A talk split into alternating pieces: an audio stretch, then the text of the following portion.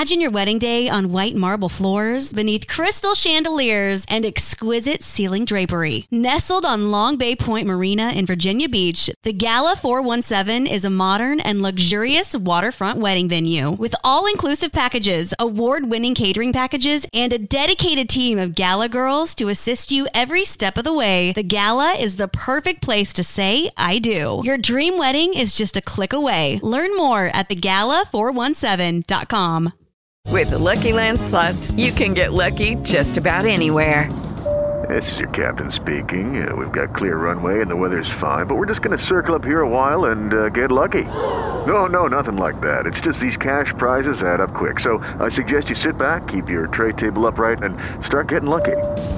Play for free at LuckyLandSlots.com. Are you feeling lucky? No purchase necessary. Void where prohibited by law. 18 plus terms and conditions apply. See website for details. Hello everybody, thank you very much for tuning in and joining me. I made this video actually for you, for my patrons, my members and my YouTube supporters. I wanted to give you a look into my background and why I researched today. Uh, most of you know me for my YouTube channel or through one of my social media sites I make articles and podcasts. And I'm often asked why I do what I do. And it does seem strange to some that an ordinary lady from the northwest of England has an interest in the subject of cryptid creatures and unexplained phenomena across the globe. I'm known for reports of encounters. But would it surprise you to know that I have also experienced something completely impossible to explain? And it's been my search for answers to that event which has led me basically where I am today. The images you see are real and they're from my town. They show the streets I grew up in and the school I went to and the parkland through the years. Any creature images you see are picked out by the witnesses in order to give you a good illustration of what they saw. So this all started for me back in 1982. I lived in an area called Pendleton in Salford in the northwest of England. It's just at the end of the Manchester Ship Canal. Cobbled streets, terraced houses, and some high rises in the centre of town. There was a pit, a port, and a number of textile mills, all set on the Pennine Fault on the Irwell River Valley. It's a working class town, and in the 1980s, it was just no different to any other U- town in the UK, really. I'd never heard of Bigfoot or cryptids or any of the subjects that I now cover. I had experiences as a small child I couldn't explain, and the odd paranormal event, but so did lots of other kids around me, or they knew someone who did. We all talked about the green hand at school and the idea that the a ghostly care- caretaker had put it down there years before, and you know, a few other local myths. But nobody ever mentioned the gorilla man in the park until after it happened. I've attached a video of the area so you can see for yourself where I was when the most terrifying thing I've ever experienced happened to me. It was in the early summer of 82. It was a nice day. Uh, I was next to the local country park. There's an old Victorian entryway. We used to call it the dog entry, which has high sided and steep steps and it kind of curved round. And that was between my home and the parkland, which was quite high above. Um, brick treacherous it was, the dog entry, and there was never any lights on there at night, so you didn't use it at night. If you could imagine an old type of Jack the Ripper cobbled corridor, kind of that's what it, the dog entry was. It's not there today, it's been knocked down. Salford's a really steep town, and it's set on a radius of a mile from the top to the bottom. And the merchant homes are set at the top and they look out across the valley and give fantastic views to all sides. The poorer, more common homes where I lived are at the very bottom, uh, right at the bottom of the hill next to the Dockland, really. And the nearer you get to the Dockland, the smaller the homes became. During the Industrial Revolution, the mansion homes at the top of the hill were set in lovely parkland. Um, they fell to wreck and ruin by the time the 80s came around, but back then they had fountains and lakes and lavish greenhouses and conservatories, long drives and servants' quarters and stables and even the odd coach house. The park was overgrown, and the thickets and bushes unseen to and unkempt. But it was one of my favourite places to be. My dad used to take me every weekend when I was a little girl, and when I was old enough to go on my own, I spent every spare time I had there. On the day this happened to me, I'd met my friend at the entryway, the dog entry that I'd said before, and we'd slowly wandered up to the park and we should have gone to school, but we didn't. We went in beside the old mansion house and we were just messing around and having a giggle, and we were there a long while. It was an ordinary day. It was sunny and a little breezy. You could smell the greenhouses and the sensory garden close by. I can still smell them to this day. Back then, there was a huge glass greenhouse with a butterfly house on one side and a tropical garden on the other had a huge koi pond in it. It was absolutely amazing. Behind that was a garden for the blind with lots of highly smelling edibles and herbs. There's a large golf course. There was a petting zoo and horses, and a couple of children's play areas. And tucked in behind the whole manor house, you couldn't be seen by anyone walking by.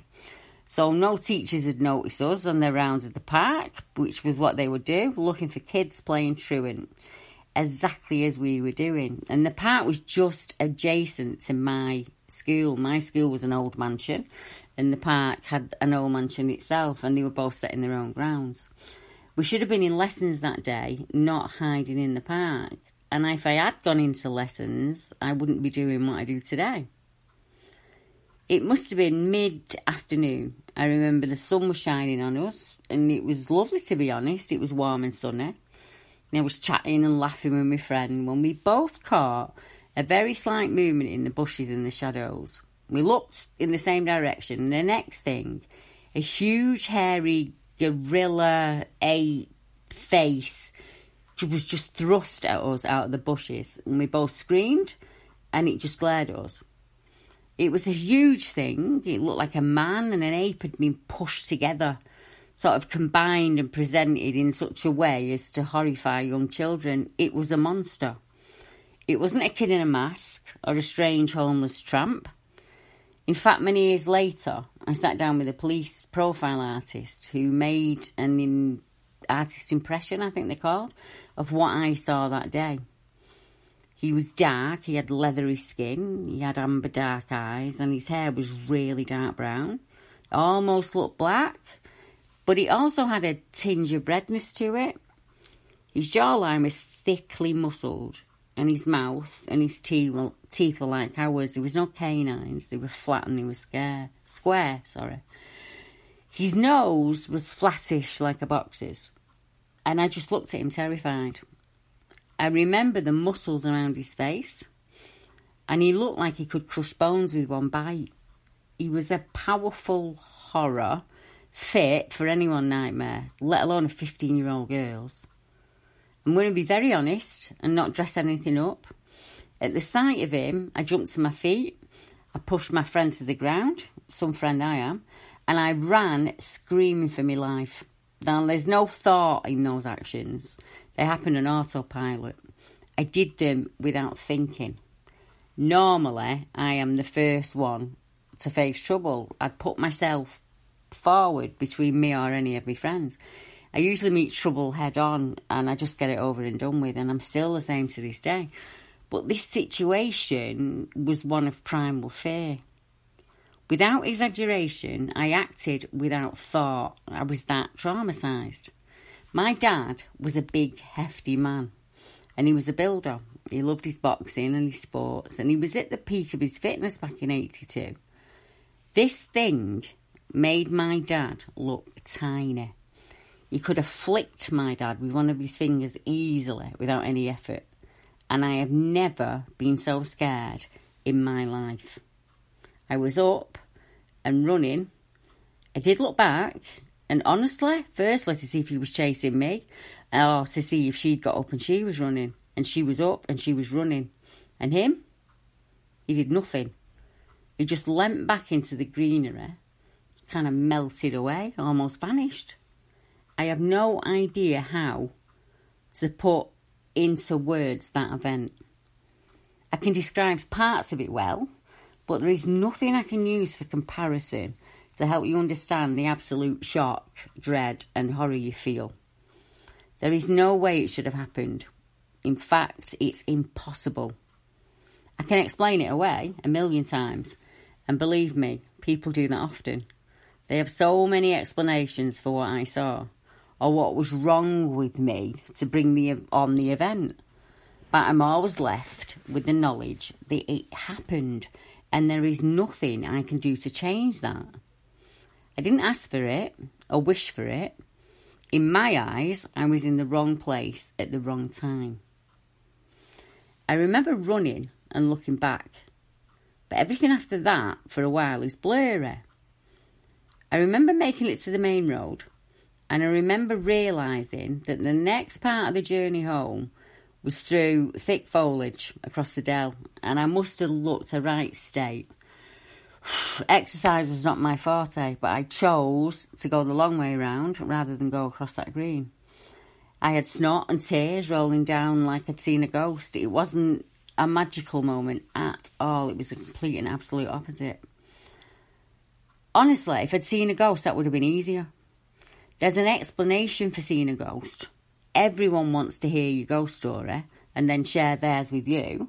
There's no one who wants to listen to a 15 year old who insists she saw an ancient ape man in a city park. I have no way of describing what I saw back then, but I knew that other people must have seen them too. I wasn't on my own, so it wasn't an hallucination. I hadn't taken any drugs or drunk anything. I had another lass with me. My understanding of that, that someone else Leftovers. Or the DMV. Number 97. Or house cleaning. Or Chumba Casino always brings the fun. Play over a hundred different games online for free from anywhere. You could redeem some serious prizes. Chumba. ChumbaCasino.com. Live the Chumba life. No purchase necessary. Void where prohibited by law. 18 plus terms and conditions apply. See website for details. Lucky Land Casino asking people what's the weirdest place you've gotten lucky? Lucky? In line at the deli, I guess? Aha, in my dentist's office. More than once, actually. Do I have to say? Yes, you do. In the car before my kids' PTA meeting. Really? Yes. Excuse me, what's the weirdest place you've gotten lucky? I never win and tell. Well, there you have it. You can get lucky anywhere playing at LuckyLandSlots.com. Play for free right now. Are you feeling lucky? No purchase necessary. Void where prohibited by law. 18 plus. Terms and conditions apply. See website for details. out there must have seen it too. Now, many years later, I did find some some similar looking creatures to it in archives and books, but nothing was spot on identical. Nothing's completely exact. In my head, he's still a man ape. Other people use the popular name of the British Bigfoot, the Woodwose, the Wild Man. But to me, he will always be the man ape. And I wonder what he calls himself. His kind. So, for the last 38 years, I have searched worldwide for answers. And for others who also saw something like I had. For many decades, I looked at hominids, Bigfoot, Sasquatch. I studied the habits and theories. And as I took each witness report, I added it to a map so that I knew what was happening in what area. And when they came in, I would add the date, I would add any footprint finds or any images that were taken. It was my filing system, my way of remembering everything. In the early days, I'd get maybe one report every three or four years if I was lucky. Now, some weeks we can get two a week. That's how different it's changed. As each report came in and the word grew, people would contact me with their experiences with these hairy ape like creatures. Some certain of what they were, others, like me, not so sure. I thought I was sure for years, but now I still have so many questions. So I've learnt to go where the road leads me. And over the years, I started to receive other kinds of reports as it became easier for people to find me. Reports of dogman type beasts, reptilians, shapeshifters, missing time, paranormal or unexplainable experiences, UFO and alien abduction, invisible life forms that are seen, uh, not seen, sorry, but heard, and all manner of impossible happenings from ordinary folk all across the world. I learned what I could when I had spare time to learn it, and I searched most of England looking for answers. It's been a long, winding path, but one I love wholeheartedly. The reports still come in almost weekly these days. Now, there is a history of reports at Buile and along the Irwell Valley River. I didn't know it in 82, but now I've found so many others that have seen him and his kind. In the 1970s, an employee who stopped to use the park for a call of nature whilst waiting on his workmates close to the Della Cell entrance saw what he described as a hairy little man trying to catch a fox. He was adamant that that's what he'd seen.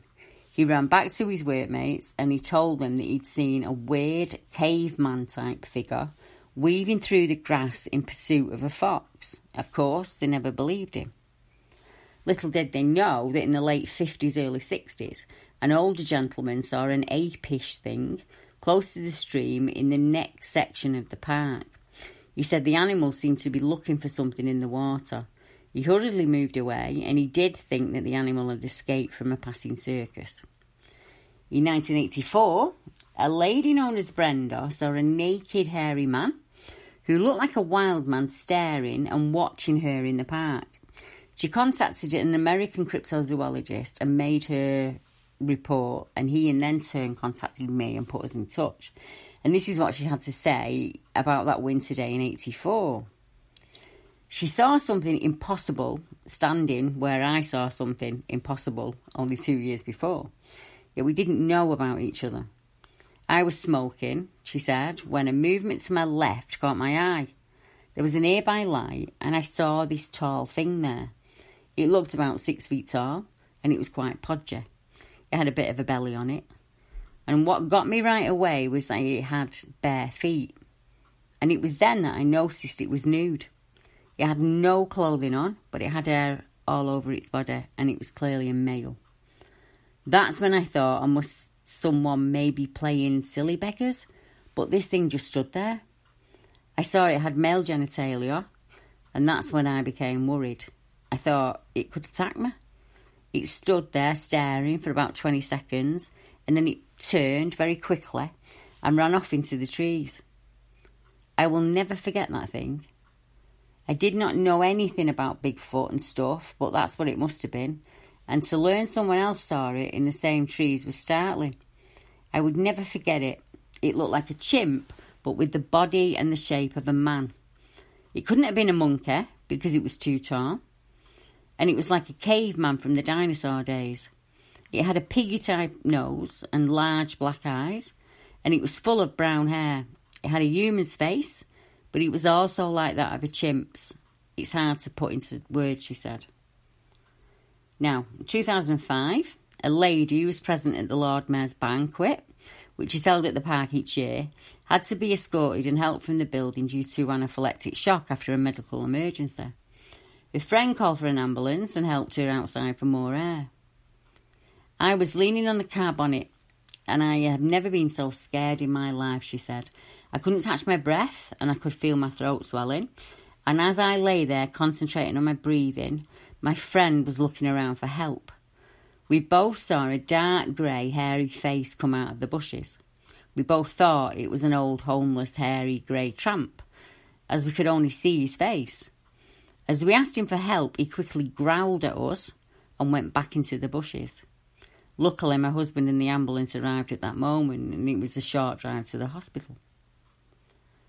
In 2012, not too far away, just a few miles up the River Valley, a gentleman saw an orange, orangish, hairy, naked human like creature hiding in the shrubs on the bypass on two separate occasions. On the first occasion, the creature was seen off to the left in thick shrubbery there, said Tony. I slowed down, stopping just behind my mate Dave, who was fixing his chain, and I noticed something in the corner of my right eye. I immediately looked to my right and I saw what I can best describe as a very large creature, maybe 20 yards away. Now, I'm not going to get into the realms of what it wasn't. Rather, I will just say what I actually saw. It was brown in colour, not dark, but a light tan. And although it wasn't square onto me, its head sat on a very broad set of shoulders with no neck. I couldn't make out any facial expressions or specifics due to its dark complexion. It was leaning forward on long arms, not dissimilar to that of the stance of a gorilla. I could just see the top of its legs and its muscular thighs above the undergrowth. This all happened in the space of maybe four seconds before it rose slightly on its feet, bounded off into the bushes in one movement. I estimate this thing was easily seven to eight feet tall, maybe more. And two weeks later, as bizarre as it sounds, it happened again. As I reached the area I experienced the weird hairy creature in when I was with Dave, I was uh, immediately overcome with an uncomfortable heightened sense of being watched. Approximately 40 yards to my left was a very large bipedal creature. This thing was standing leaning to its left from behind a tree, staring in my direction, before disappearing after a few seconds behind the same tree and off into the undergrowth. It was exactly the same colour, and I estimate its dimensions were the same as the last encounter. I couldn't believe what I was seeing again. I still can't believe it. This time around, like the last time, I got straight on my bike and I sped out of there as quick as I could. Now, in 2016, a number of gentlemen playing on the golf course known as Ellesmere Golf Course, about three miles away from the park, probably not even that actually. Um, the gentleman and his friends also saw a hairy, upright man type creature walking, watching them from the bushes and walking along. They all noticed something shadowing or stalking them in the rough, and that's their words, not mine.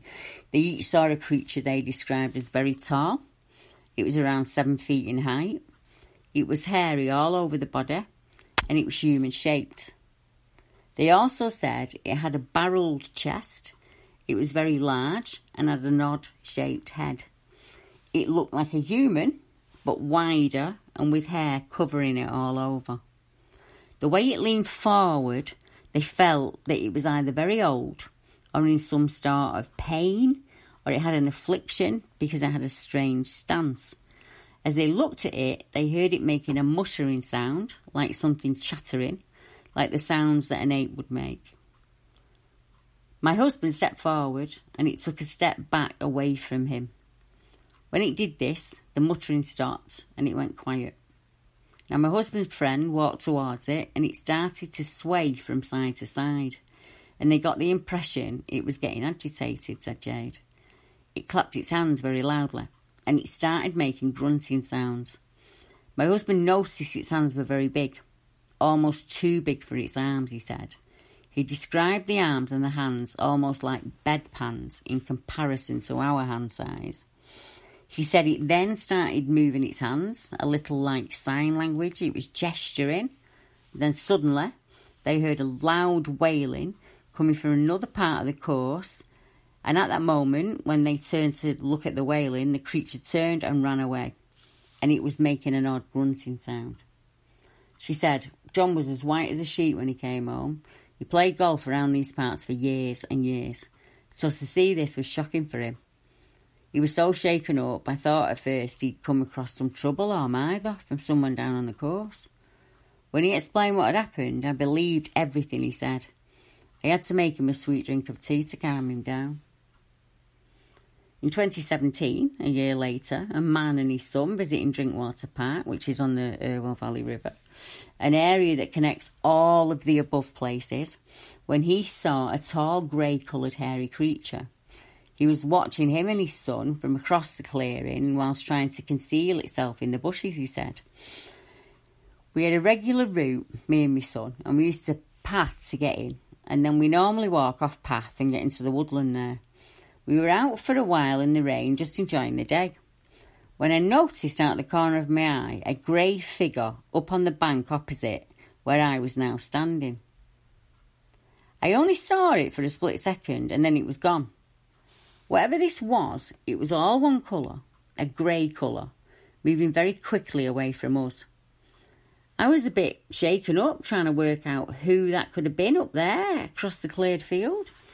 I was nervous, but I made my way over there, and where it had been standing, and to my shock, there was a ditch.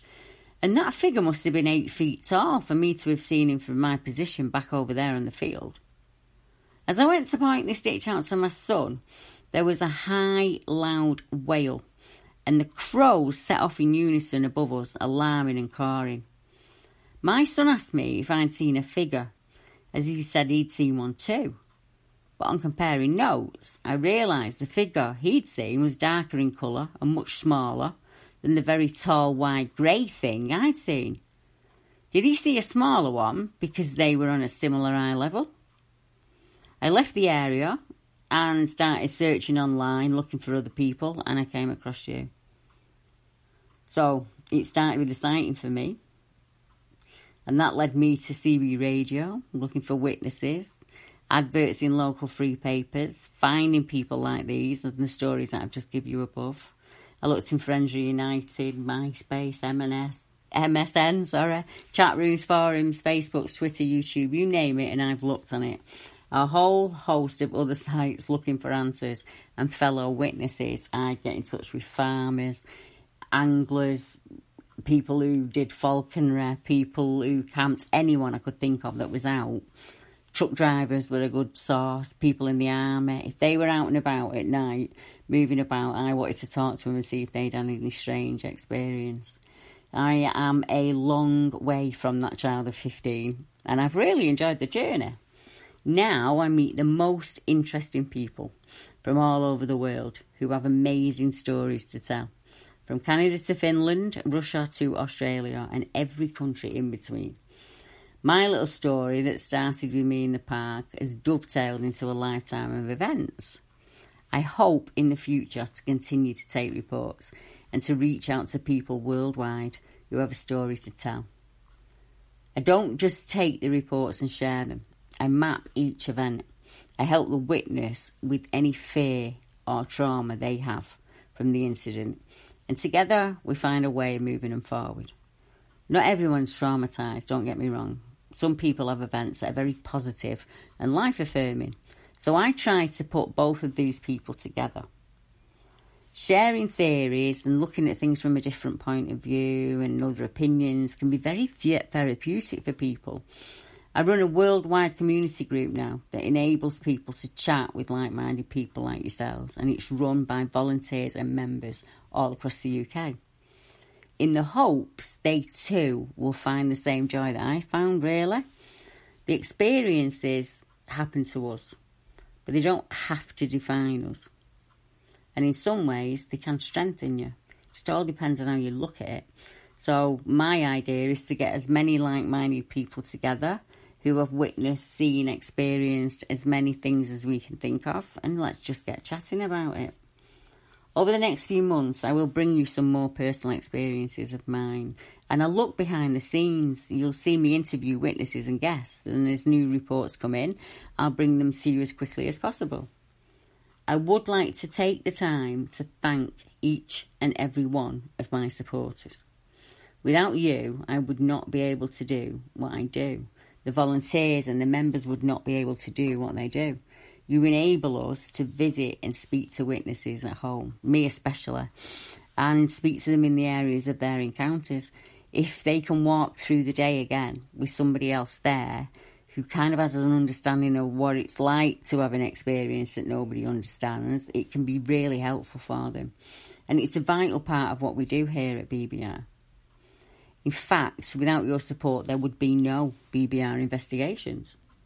The last two years has enabled me to put a team of members together, and they all have different skill sets. And they're networking and they're researching as we speak. They're interviewing witnesses and visiting the locations of any reports that come in. They help with situations in the person's home or just lend an ear while the witness speaks about what happened and any fears they have going forward. Sometimes knowing you're not in this alone is half the battle. So, with your continued support, we can help hundreds of people who think they too are out there alone. I've contacted people across as many genres as possible this last 12 months. So, going forward, we do have people with skill sets to help no matter what the situation that arises may be. So, thank you from me and all of the witnesses. Um, I can't thank you enough, in all honesty, for what you do for me. So I will continue to keep bringing you some amazing reports and personal stories. Um, and now I'm going to give a little bit of history on the park. So if you're not really interested in that, you might want to tune out now. It's just the park has had a long and varied life, and it's played quite a role in my life. In the 1919, mm, start again, Deborah, 1590, it was a place nobody really wanted to go. They buried plague victims on it and it was called Hart Hill Meadow back then, and it was just a swampy field really that nobody was interested in. It took until the 1700s before someone actually bought it, and then a wooden building called Hart Hill Farm was built there. In 1815, they started to build one of the mansions, and that's shown on a map in 1815, and it's said to be the property of Mr. Simpson, and he owned Arkwright's Mill um, which is on Shudehill, and that was around about 1780s. In 1816, the other half of the grounds were built on, and Hart Hill Hall was built. That was built in 1859 for James Dugdale, who was also a mill merchant. Now, in 1825, the Buile Hill Mansion, which was the one I was outside of, an estate was built. It was built for Thomas Potter and it was commissioned by Sir Charles Barry to build him a mansion at Buile Hill. The earlier mansion was situated in wooded grounds, and by the 1840s it was approached via a lodge on Eccles Old Road. In the census of 1841, the house was occupied by Thomas Truman, who was a merchant, while an Anne Jenkel, gatekeeper, lived at the lodge. The park is then split by the parishes of Seedley, Weast, Eccles, Pendlebury, and Pendleton. In 1876, the official opening of Seedley Park on the 17th of June, and it was opened as a holiday destination, believe it or not, for the wealthy of the area. It had fountains, a bandstand, a boating lake, you know, all of the stuff that you would expect. And it was a really popular holiday spot and a weekend spot for local workers. In 1903, Buile Park Mansions closed and it was taken over by Salford City Corporation at that point. point and it officially opened as a park on the 22nd of July 1903. Now, in 1906, Buile Mansion is no longer um, a family home and it's opened as a National History Museum and it shows the mine workings below and the local industry of the area. In 1909, they built the municipal tennis courts. In 1916, an anti aircraft gun is fixed onto the roof of Buile Mansion and in the First World War, it became the site of an anti Zeppelin gun base. There's still the siren above it, from what I remember. In 1928, Buile Conservatory is open to the public, and that's what I describe as a huge greenhouse. There's a rare butterfly collection and a tropical garden with huge heated fish pond filled with exotic fish. In 1934, an 18 hole pitch and putt golf course was opened. In 1938, the new cafe and the Hart Hill extension are officially open. So when we were kids in the 60s and the 70s and 80s, you could get an ice cream and you could, in the summer holidays and things like that, you knocked on the door and they'd have like hula hoops and uh, balls and all kinds of things that you could play with for free. So it was just an ace place to be when we were kids because we lived quite in a city and that was a massive green space for us. In 1939, the park's office becomes the headquarters of Sea Flight of the RAF balloon barrage, home to a, a barrage balloon attachment. In the 1940s, the German Luftwaffe dropped a bomb on Buile, and um, Salford and its surrounding areas were heavily bombed because of the port during World War II, and the docks were a vital place for the soldiers, and we also had the canal system, so we did take quite a lot of uh, bombing. Hence, in 1941, we officially call it the Salford Blitz. Um, I have a photograph of my grandmother when she was 16, and on it, it looks like she's had a fight with Mike Tyson. And unfortunately, she bumped into a lamppost uh, the night before she had a photo done it, because of the blitz. It's just a family story. Also, bit of interest, her wedding dress was made from parachute silk, and everybody in the street had it for their wedding as well, and they just altered it for each bride. In 1945, VE Day celebrations take place in Buile. Seedley Park Boating Lake is filled in due to funding and upkeeping costs. Now, in 1948, reinstatement of Buile Conservatory, said in the papers, which had been closed down during the Blitz. In 1863, a sensory garden for the blind is officially opened, and it was one of my favourite places to be. It had very tactile plants and anything that smelled amazing. So there was like garlic and lavender and rosemary and everything you could think of there, borage and all kinds. And when it was warm, it was like a huge potpourri bowl. It just sp- smelled absolutely amazing. And along the walls in Braille was the name of each plant. Then in 1972, Pet's Corner opened, and from what I can remember, there was goats and chickens and rabbits and horses and donkeys and all kinds of stuff. We used to take apples and carrots down there when we were little. In 1975, the mansion, which at that point was a, the Natural History Museum, is just replaced by the Salford Museum of Mining. In 1980, Buile Mansion is listed as a Grade 2 listed building and just left um, really. Nothing, just left a rack and ruin. It's full of graffiti now, and all the windows are boarded up and everything. In 2000, the Lancashire Mining Museum closes for good. 2001, Buile Park is listed as a Grade 2 designated park. Now, a dig on the site uncovered a wealth of archaeological material relating to the people who lived there back before the plague. So there's like domestic bowls, cups, plates, jugs, bottles, animal bones, that kind of thing, glassware, clay pipes, ceramic floor tiles, uh, fireplace floor, floor tiles. And in 2008, planning consent to turn it into the mansion into flats was given, and people were not happy about that at all. The idea being that the mansion house and the old stable block would become homes, and the rest of the park would be raised and just used as car parking space. Fortunately, an archaeological excavation carried out uh, by Great Dig Manchester did find some interesting finds, so that's all been squashed now. Um, and as of 2020, the park is just sat there waiting for someone to decide what they're going to do with it. Um, I went back not so long ago all the foliage has been cut down, and unfortunately, that area of Salford is not the nicest place to live. So people were using the park to hide guns um, and hide other things. So all of the foliage has been cut back. There have been two bodies murdered uh, and found in the park. So everything's been cleared. Um, the old mansion house is just kind of sat there the greenhouse has no glass in it anymore or anything like that. There is a small children's play area and things like that. There's not a lot going on at Buile anymore. It's an absolute shame.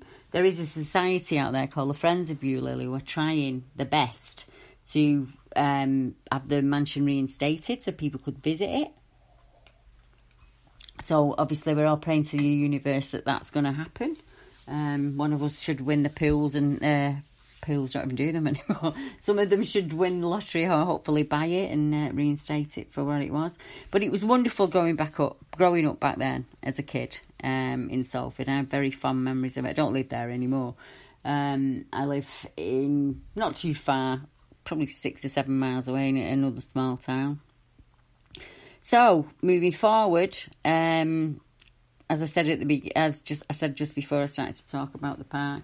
Thank you very much for everything you do for me because you're not just helping me, you're helping every person that I help, and then every person that they help, and so on and so forth. And that is a wonderful thing, isn't it? So we'll just keep playing it forward. Until next time, thank you all very much. Good night.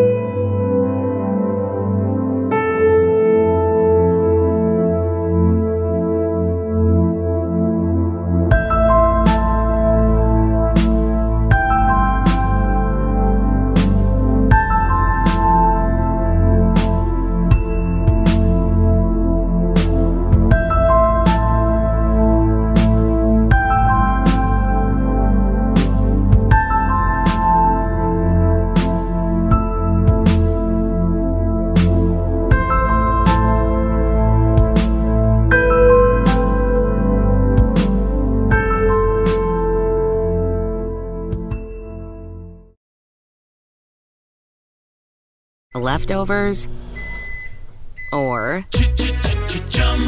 the DMV, Number 97. or house cleaning, or Chumba Casino always brings the fun. Play over a hundred different games online for free from anywhere. You could redeem some serious prizes. Chumba. ChumbaCasino.com. Live the Chumba life. No purchase necessary. Void where prohibited by law. T plus terms and conditions apply. See website for details.